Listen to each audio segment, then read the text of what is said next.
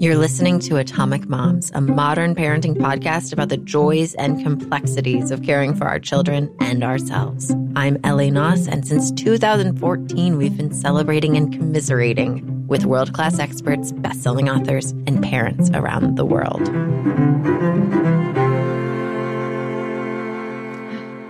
It's so nice to be back in the saddle again Hello, everyone. I am in Colorado now. I'm sure I'll fill you in soon on our recent travels and family upheavals. And I know that everyone is going through so much right now, especially transitioning into fall and back to school, however that may look.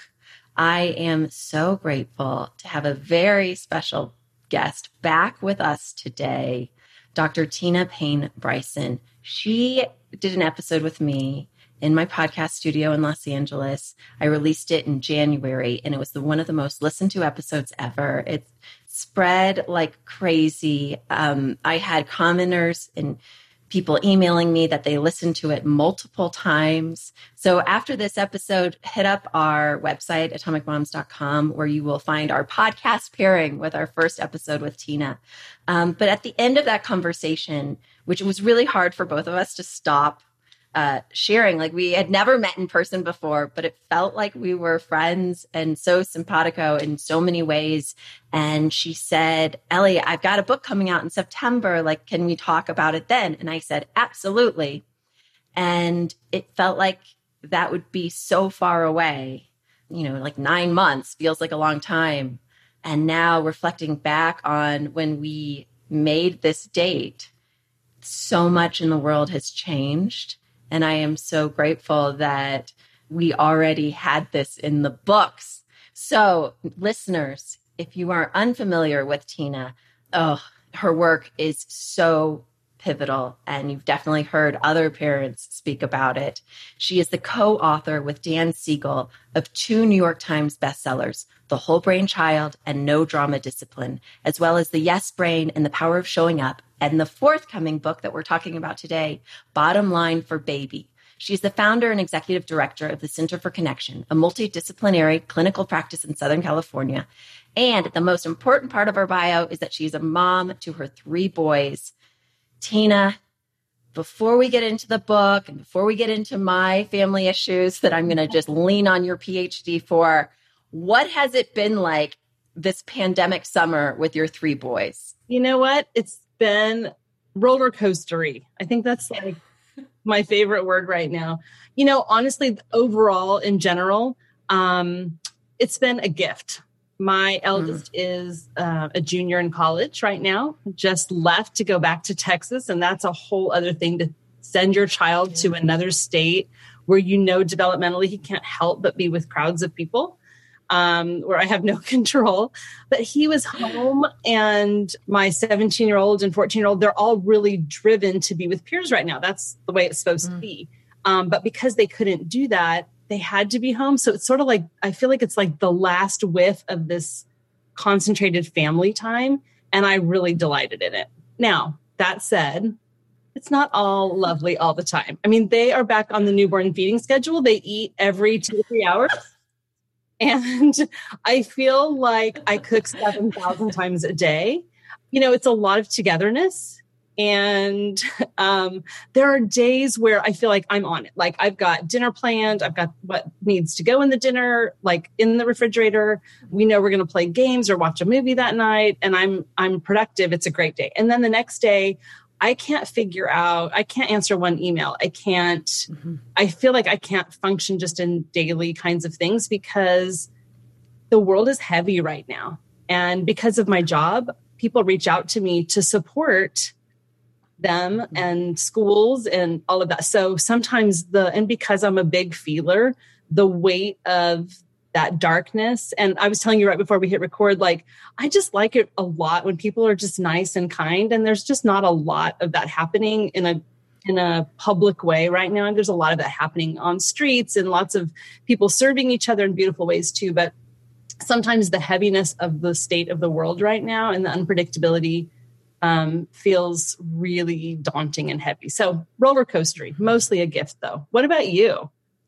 Oh, well, I saw at the beginning of the pandemic, I, I was trying to figure out the instant pot and I was asking followers on Instagram, like, am I doing this right? Because it was like a facial steam situation happening. And then I saw on your Instagram that you were also trying to figure out the Instapot. Oh, did did you give up or did you figure it out? I figured it out, but I don't know. It doesn't feel that much easier. Honestly, I don't know that it's going to be. I love my crock pot. I'm a big crock pot fan. Okay. I feel like like okay, everyone's like, oh, the eggs are the easiest. Actually, the one thing that does I think make it super easy is corn on the cob. I think that's like a super great way to use it. But I boiled like a bunch of eggs and you have to wait so long for that thing to heat up. It's almost like instant yeah. once you wait 30 minutes. Like I could have them exactly. So I don't know. I, I I'm not a fangirl yet. I'm still struggling. What about you? Did you figure it out or did you like No. Oh my god, my college roommates were laughing at me so hard cuz they were like this is your George Foreman grill like 2.0. Like I was like I I have just never figured out the food aspect. That has definitely been one of the most challenging parts of the pandemic. Uh, like your son's, yeah. it's been feeding every two hours, especially with distance learning. It was snack time all the time. It was like my daughter, who is six, would put you know her kindergarten class on mute and be like, "Mom, I need a snack." and I finally wrote a schedule where it was like, no, you get a snack at this time and that's it. Yeah. And then we're going to have lunch. And then, but at the beginning, I felt like I was just treading water and I couldn't believe how many dishes there were. We just didn't have a system set up for this right. new bizarre life.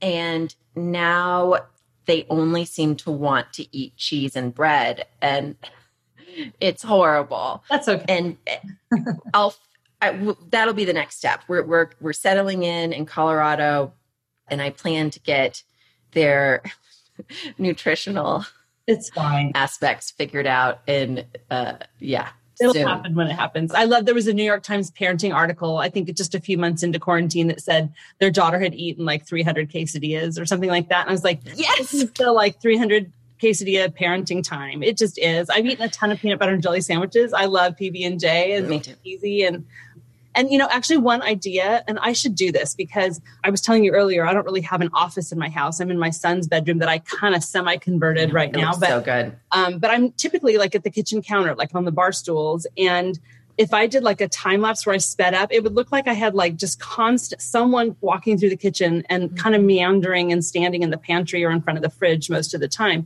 But I did see someone that said, like, create a snack allotment. Like your kid almost gets like a snack allotment for the day. Like you get a little tray and you put in mm-hmm. like all the snacks they get for the day and they can eat them whenever they want. But I wouldn't really follow through with that because they're growing kids. And so if by like four they've eaten all their snacks and they want a banana and dinner's still a couple hours away, I would be like, that's fine. So I just don't know that the, the whole allotment thing works. I don't know. It's tricky. It's great for the easy access though. Yeah. And that has has gotten better. Now that the kids are able to play outside again, there there isn't that need for snack because it was so much about boredom. Yeah. Ugh, which is yeah. you know, where we're all figuring it out. Before we get into the book, I'm curious, like so we just relocated to Colorado, as I mentioned, and luckily the COVID rates are very, very low at where we are. I am enrolling our three year old into preschool. She starts next week. I have never been inside the building. I don't think I'll be allowed inside the building. Wow, yeah. What advice do you have for parents children transitioning back to school, and especially for parents that have kids going to a new kindergarten or a new preschool where like we're so used to having to do all the parent and me classes. There's like usually this whole on ramping process. And now it's like you drop off your kid and you wear a mask and you leave. Yeah you know it is. It's we're asking a lot of kids but we're also asking a lot of parents. I mean one of the things that i think we've that has been missed a lot in the conversations around all of this is we keep forgetting to talk about grief. And i think mm-hmm. that um, you know i have a senior this year and typically the seniors and what he saw his older brother do is they have a back to school um, senior dinner. And all the seniors go over to the head of the school's house and they have dinner and they have all these rituals. Well this year it was a drive through where they handed him chicken skewers through the window and he came home and ate it. It was so, it was so not you know, like yeah. they, the school's trying, they're doing their best. I'm totally mm-hmm. grateful, you know, and they even put a little sign in our front yard, like a senior lives here. You know, they're, I'm so appreciative that they're, they're really making the best of it. But thinking about people who in my community, when ki- when kids were graduating last spring, I haven't talked about this pub- publicly yet because I don't, you know, I don't want to make anyone upset. But there were some parents at a certain school that got really mad because their banners that were in their front yard that said, you know, congratulations, senior graduating that lives here wasn't customized. And one of them got mad because there were these small little flamingos that were like put, it was, that was really cute, like California plastic flamingo with like a, here's yeah. a senior lives here. And the, there were parents that were so upset, like the banner wasn't big enough, the school didn't do enough, they weren't customized, and they're not as nice as the banners from that other school. And people were then getting mad at them for being upset about this flamingo situation. Mm-hmm. And I was like, everybody stop for a minute. It's not about the effing flamingo. It's not, it's grief. And the parents, mm-hmm. you know, the kid is missing this ritual that we've had forever ourselves with graduation and then the post graduation party and the you know all of that. And the and the parents are missing that too. And so you getting to go in and tour your kids preschool and and help prepare her and meet the teacher and do the onboarding you're missing all of that. And so i think we need to first acknowledge that there might be some grief there. There might not be but we might say this is a loss in some form or fashion and we have to remember too that the brain is an association machine so any time, whether it's grief or anxiety or um, feeling untethered or whatever it is, that when we feel that, any time we've ever felt that or any memories connected to that feeling or those physical sensations in our bodies, those can all get activated. So it's almost like whatever we're feeling can get just dialed way up. And we don't even realize that it's stuff from the past that's also driving that up. But I think mm-hmm. that's important for us to acknowledge. Now, in terms of what you can do, um, one of my favorite strategies is from the Whole Brain Child called Name It to Tame It. And I actually did this with my two youngest because I didn't think of it for my first. But when I was writing books, I thought about this stuff a little bit more. But I made a book with my kids. And um, you can probably go on the website and steal photos off the website of what the classroom looks like or whatever, mm-hmm. or ask the teacher via email to snap a couple of shots and send them to you. And you really just make a book. And so you say, like, I, I did one for my son, JP. Um, JP Goes to School. That was the name of the title. I know I'm a writer, but I didn't want to spend too much time getting creative with this one. Um, but basically, when we name something, we talk about the facts we talk about how the kid might feel about it. And then we always give them a message or a strategy for resilience or a good good ending kind of thing. So I basically said JP will go to school. What will JP do when he goes to school? He'll be in the bike yard and we kind of he'll wear a mask. You know, I would put those kinds of things. Um, and then I would say sometimes JP might miss mom and dad when he's at school. And then we did um, you can do like ask your kid what's your favorite animal? or what's your what's the bravest animal you know? And you can actually go on etsy and order temporary tattoos of whatever that is or with your initials Brilliant. or Aww. people probably even do your face. You could probably send a picture of your face. You could have your face tattooed. Yes. We did dodgers because my kids were big. They loved the so oh, my so kids cute. had temporary dodgers tattoo. And so as part of the story and in the book i said if you're missing mom and dad, you can look at your Dodgers tattoo and know that mom and dad will be there soon and your teacher will always help you. So there was always like a, oh, okay, good, I'm going to be mm. okay kind of thing. So walking through the facts, the feelings, and then a, a strategy or taking a deep breath or, you know, um, pretending you're blowing out a candle, whatever thing you do with your kid already.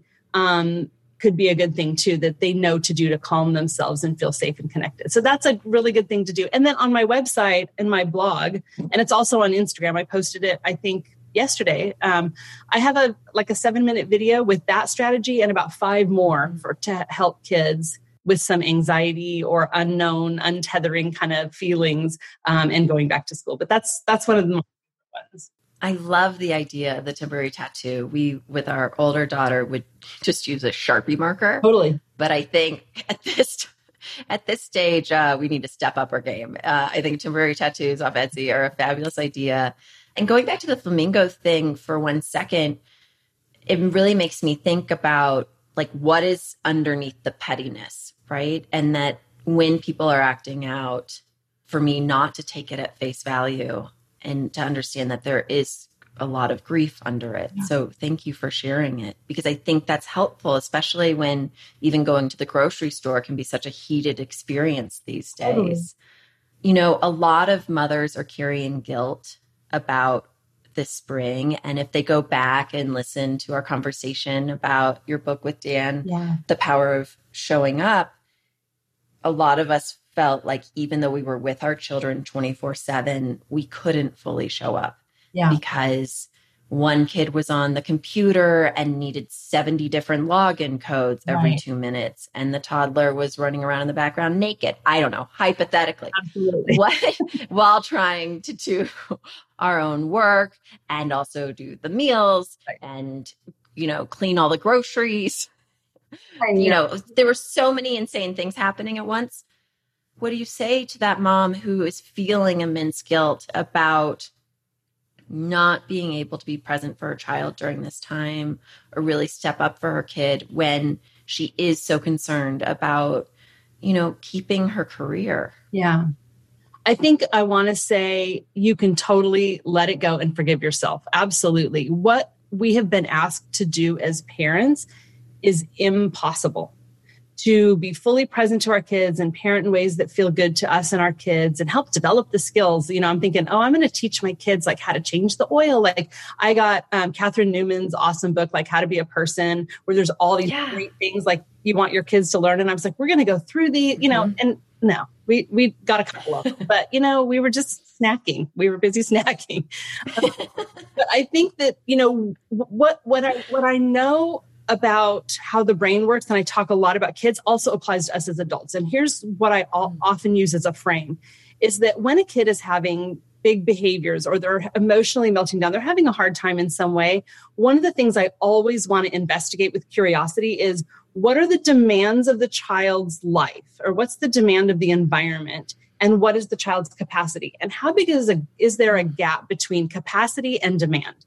And when there's a big gap between capacity and demand for kids, we see massive anxiety and acting out and shutting down and not learning and accessing content in the classroom. We see all these signs, which is why, you know, in no drama discipline, in my whole discipline philosophy, I like I've always been saying we have to start with curiosity because I really believe that most of the time when kids are acting out, they're saying, I need help with something. I haven't learned a skill yet, or mm-hmm. something's too hard for me. So instead of coming in with punishment, we need to come in with support and help.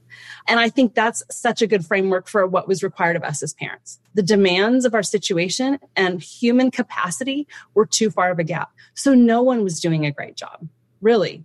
So I think the other thing to remember, two things to remember. One is when we make ruptures with our kids, like when we don't feel good about an interaction or even a period of time, we can always go back to our kids and say, you know, I was thinking about how I was kind of grumpy and impatient for a while during quarantine.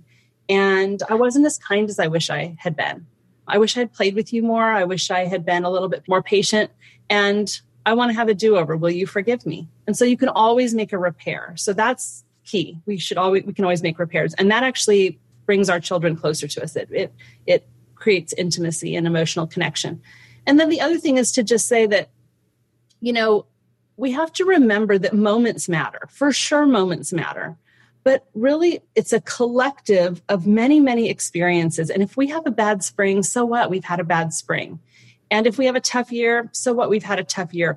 But it's the collective of our relational experiences that are, with our kids that has the impact on their brain. And so, when we are able to be present and show up and do the four S's, helping them feel safe, seen, soothed, and secure, the key around that is that outcome we want is for their brains to be wired to know that if they truly have a need, we will show up for them. And I bet that if you really looked at your parenting and even the rough times when your child really needed you, I bet you did show up. Um, you may not have shown up for every snack demand. And if they were having a tantrum and you were like, I can't handle this right now, you go deal with this on your own, that's okay. I think we just have to remember that your kid probably does know that if they need you, you'll show up. And that's what's key. So it's almost like my analogy is like, you know, when your kids are young and you're worried that they're not eating, like my kid's not eating, and the pediatrician says, don't count what they eat in a day, count what they eat in a week. That's kind of the analogy I'm saying. Like, yes, you know, we may have wished we had done better, um, but the capacity and demand situation, like that's not something we can mm-hmm. control a lot right now. So be gentle with yourself. If you sit in shame and have a shame spiral around it, it actually can make you less patient and more vulnerable to continuing that behavior. So I truly would say, like, talk to yourself, talk to your brain, and be like, that was hard. I did the best I could. I will forgive myself. I know my kids will forgive me. I'm going to start today and do better as best I can today. Just let it go, uh, release it. You know, speaking of releasing it, I'm thinking about a lot of families that are in New York who went through so much trauma this spring. And now it seems like, you know, the rates are much lower there. People are trying to get back to life, their lives. How do people unwind from that fight and flight, yeah. fight or flight spring that they had? Is there anything that a parent can say to herself or himself to help release that? Because we've been in such a state of fear for so long. At least those of us, I mean, I'm speaking as someone who was in California all spring. Yeah. I mean, it's been a yeah. hellscape. I think first of all is to understand that when we feel that that revved up kind of like trauma response that threat response that's it's not pleasant but it means that our brain and our nervous system's working the way it's supposed to so when we, I, I, there's a word I love. It sounds so sciency, but I'm going to use it because I think it's such a good way to think about this. You know, language helps us think. Um, the word is um, Stephen Porges's. Um, it's called neuroception. And neuroception is not something you really think about. It's something that happens in your nervous system automatically that is its job is to really determine whether there's something that something is safe or dangerous. So your neuroception detects threat all the time. And right now when we've had all of this trauma and our kids have had a lot of um, secondhand screen time, meaning like you may be watching the news and things like that, and they're not really listening or they're not really mm-hmm. watching, but some of that stuff's coming in, or they're overhearing adult conversations about how horrible things are, or how frightening things are. So we're, we're getting a lot of that. We're getting messages of neuroception of danger and threat all the time. So, yes, our nervous systems respond the way they're supposed to. And the way our, our stress system is set up, though, is let's say you're crossing a street and a truck almost hits you, and you're like, and you have a massive neuroception of threat, like that was dangerous. And then you cross the street and you're like, oh, that was a close call and that was so frightening. And your heart's beating fast and your muscles are tense, and you have a complete neurophysiological threat response. And then you recover from it and you move on. And then maybe you tell the story a couple of times and, and then you're more a little more careful the next time you cross the street what's happening metaphorically is that trucks are coming constantly. We can't get to the mm-hmm. other side of the street. So, yes, I think that's the place we start is we say, yes, my neuroception for danger has been revved up. And we can mm-hmm. say, nervous system, brain, thank you for doing your job. And things are safer now. So now we focus on safety based messaging for ourselves and for our kids. Yes, now we know how to be safer. And um, I talk about this, I've been talking about this quite a bit because, you know, again, the brain's a neural association machine. So when we say it's dangerous to go to school, it's dangerous to, you know, see friends, if we keep saying that over and over and over, our brains, our kids' brains are going to associate those things with the world is dangerous. So, what we want to do is make a tiny little shift in our language and say, we're taking a pause on seeing friends. We're taking a break on going mm-hmm. to school so that we can be safer. And so we, I we love that. safety based messaging instead of threat based messaging so that your kids emerge not as the world is dangerous, but they emerge as my grown up keeps me safe. And so if they're saying it's okay to go back to school, I might still feel a little nervous about it, but I can trust that I'm going to be safe. So I think doing that for ourselves too, and doing kind of that self talk and that safety mm-hmm. messaging.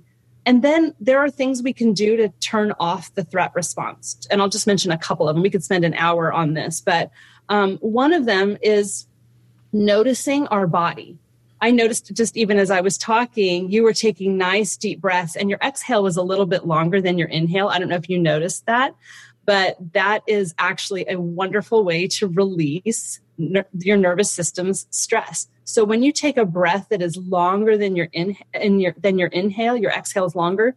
Um, it activates the parasympathetic branch of the nervous system, which is really like the brakes, the calming. It's like it turns our volume down in terms of that nervous system arousal. So the way we breathe, and then I got really anxious a couple weeks ago when my son was getting ready to leave for college. And I, I was really like noticing my body. I was getting headaches because I was really tense. I was like clenching my jaw and I was noticing my muscles were tight. I was just having a lot of headaches. And then once I could notice it, I was like, oh, my body's tense. And of course it's tense. And so just trying to do that self talk that's kind. Mm-hmm. And then I could intentionally like you know get floppy with my posture and take deeper breaths. So that's kind of more of a bottom up kind of using our body to do that. And then name it to tame it. That whole storytelling works for us. It's journaling or talking to a friend or going to a therapist. All of those things help us release some of that nervous system arousal. And then of course sleep and exercise are obvious but still worth mentioning because we're not always good at doing them Mm-hmm. One thing that's been really helping me with my neck tension, because it's where I re- hold a lot of my mm-hmm. stress, uh, my husband gave me for Christmas a gua sha.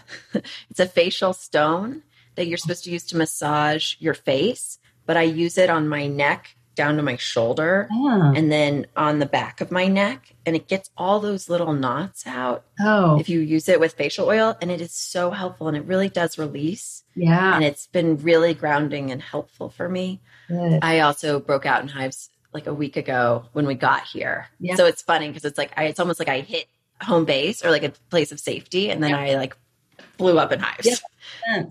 One other thing I meant to mention is predictability. The brain hates when the world is unpredictable, and the world is pretty unpredictable right now.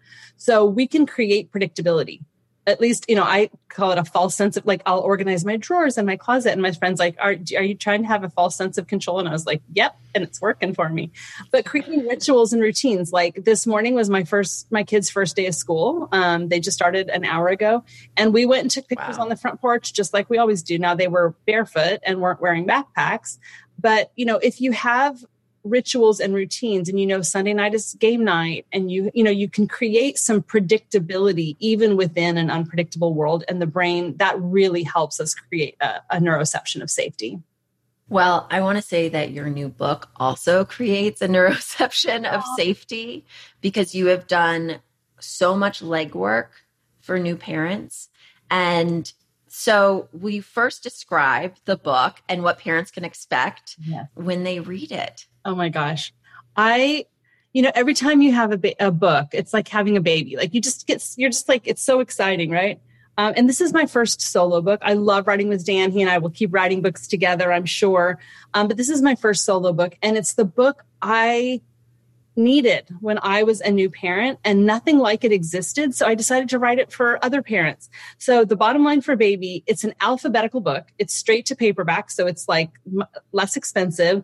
And so you flip to whatever the topic is you want to hear about. And I picked, it's a little over 60 topics, and they're the topics that you get the most competing information on.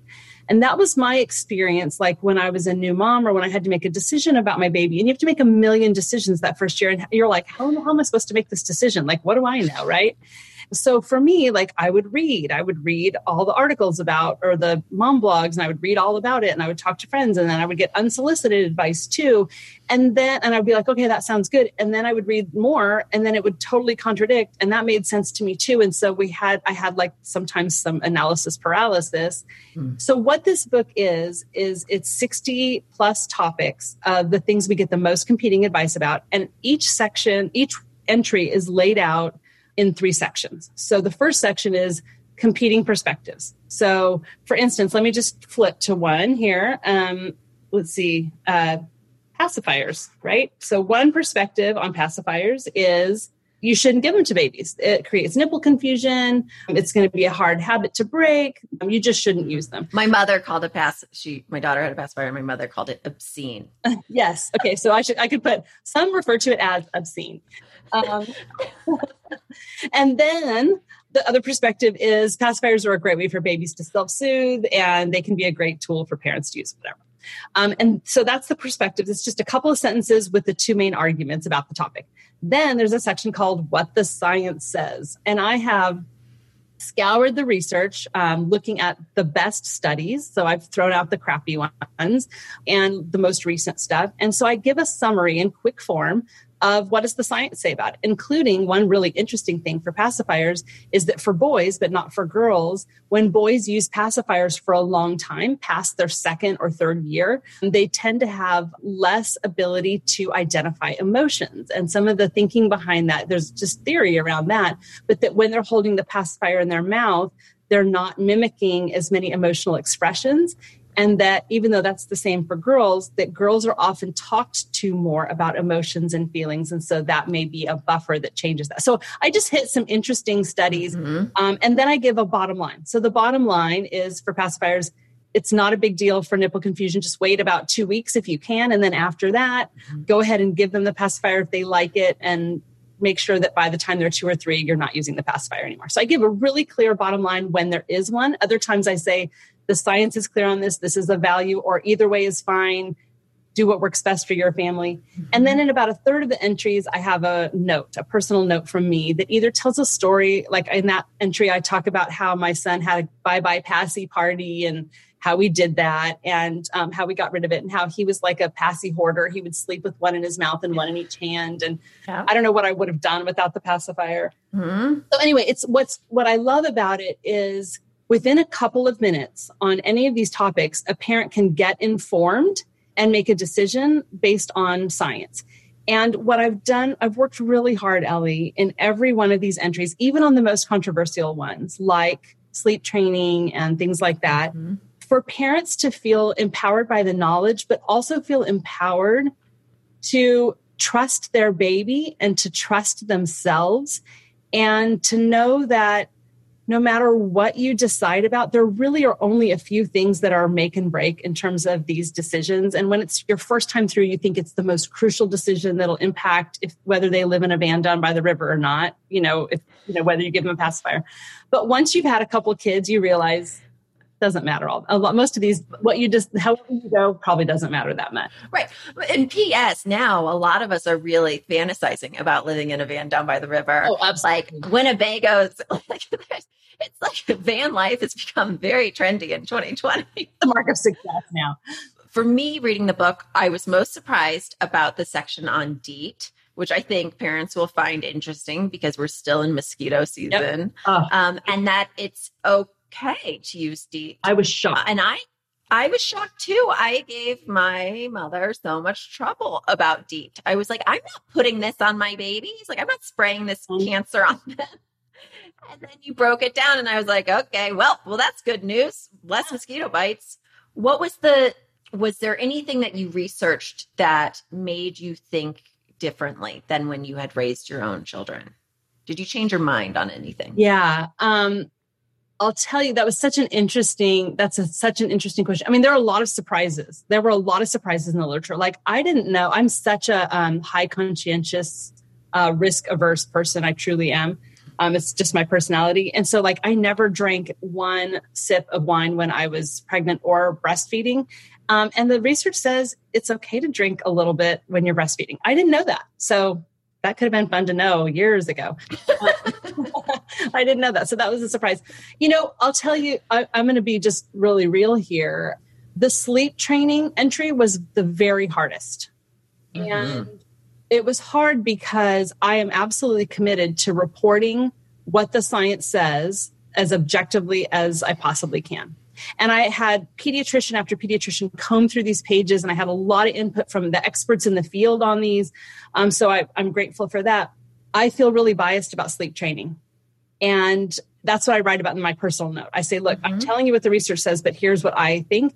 And it's, I talk about times where I decided where, when the way I did it, um, or the way I still would do it if I had a baby now, is different from what the science said. So I'm really forthcoming about that.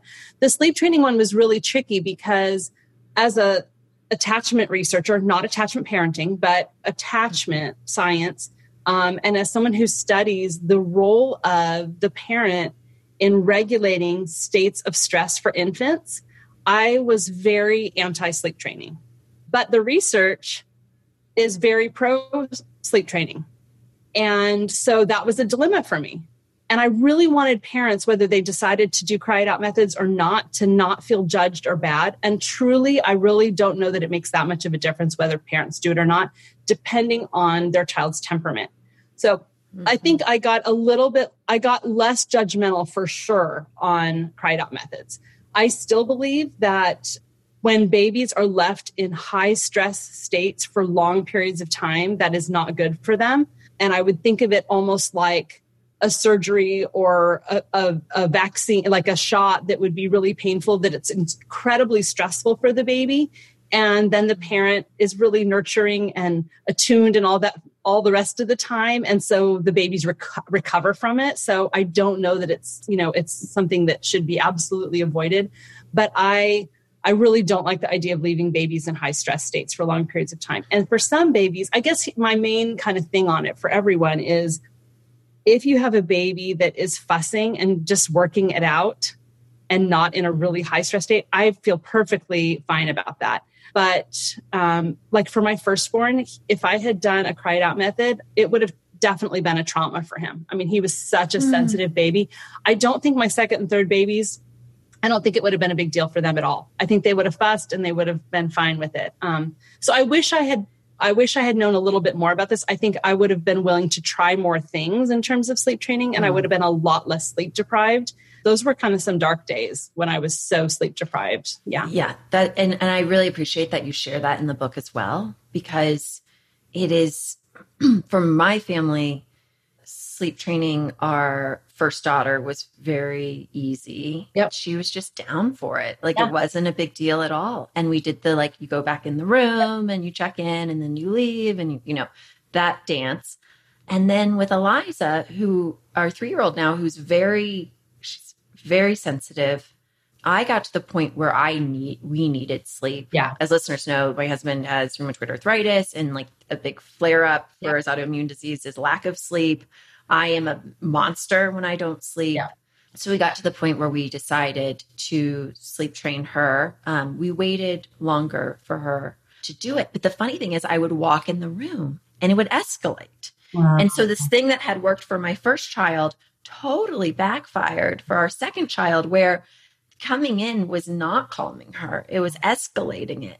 And so I ended up doing um, and I'm just sharing this for listeners to know that like we're all figuring it out. And every way we do it, we think that there might be a different way or a better way, or there's always a little bit of guilt everywhere. I mean, that's just parenting. But I had to just not go in. Yeah. Because that dance wasn't working. And then she didn't cry again. And I, after that first or second night, and I don't believe that she just gave up on us. Yeah. I, you know, like if you read, there's, you know, it is such a guilt laden topic. Totally. But I don't think she gave up on us. And I think she got so much more sleep than she would have gotten waking us up every three hours for no reason. And we were not, we were much more nurturing as like grown ups with some sleep. Yeah. So I appreciated how in the book you break it down and you don't tap dance around vaccines and you don't, you know, these are very stressful decisions for parents to yeah. make about you know, should you put the baby in the rocker? Is that dangerous? Like there's everything that we have been dealing with as a society for this past year and all of these strange decisions we have to make and all of these all this conflicting information. You know, one day with COVID, like, you know, you shouldn't use a gaiter to go running because that's actually going to spread more right. of the virus. And then they come back and say, actually, that study was wrong and it's totally fine to use a gaiter or like right. it is, it does help and it doesn't spread the virus more. Like, that is the whiplash that you can feel as a new parent. Totally. And so it is so reassuring to have this book and be like, okay, I'm going to get Tina's professional opinion. I'm going to get her personal opinion as a mother, but I'm also getting all of the research broken down for me. Yeah.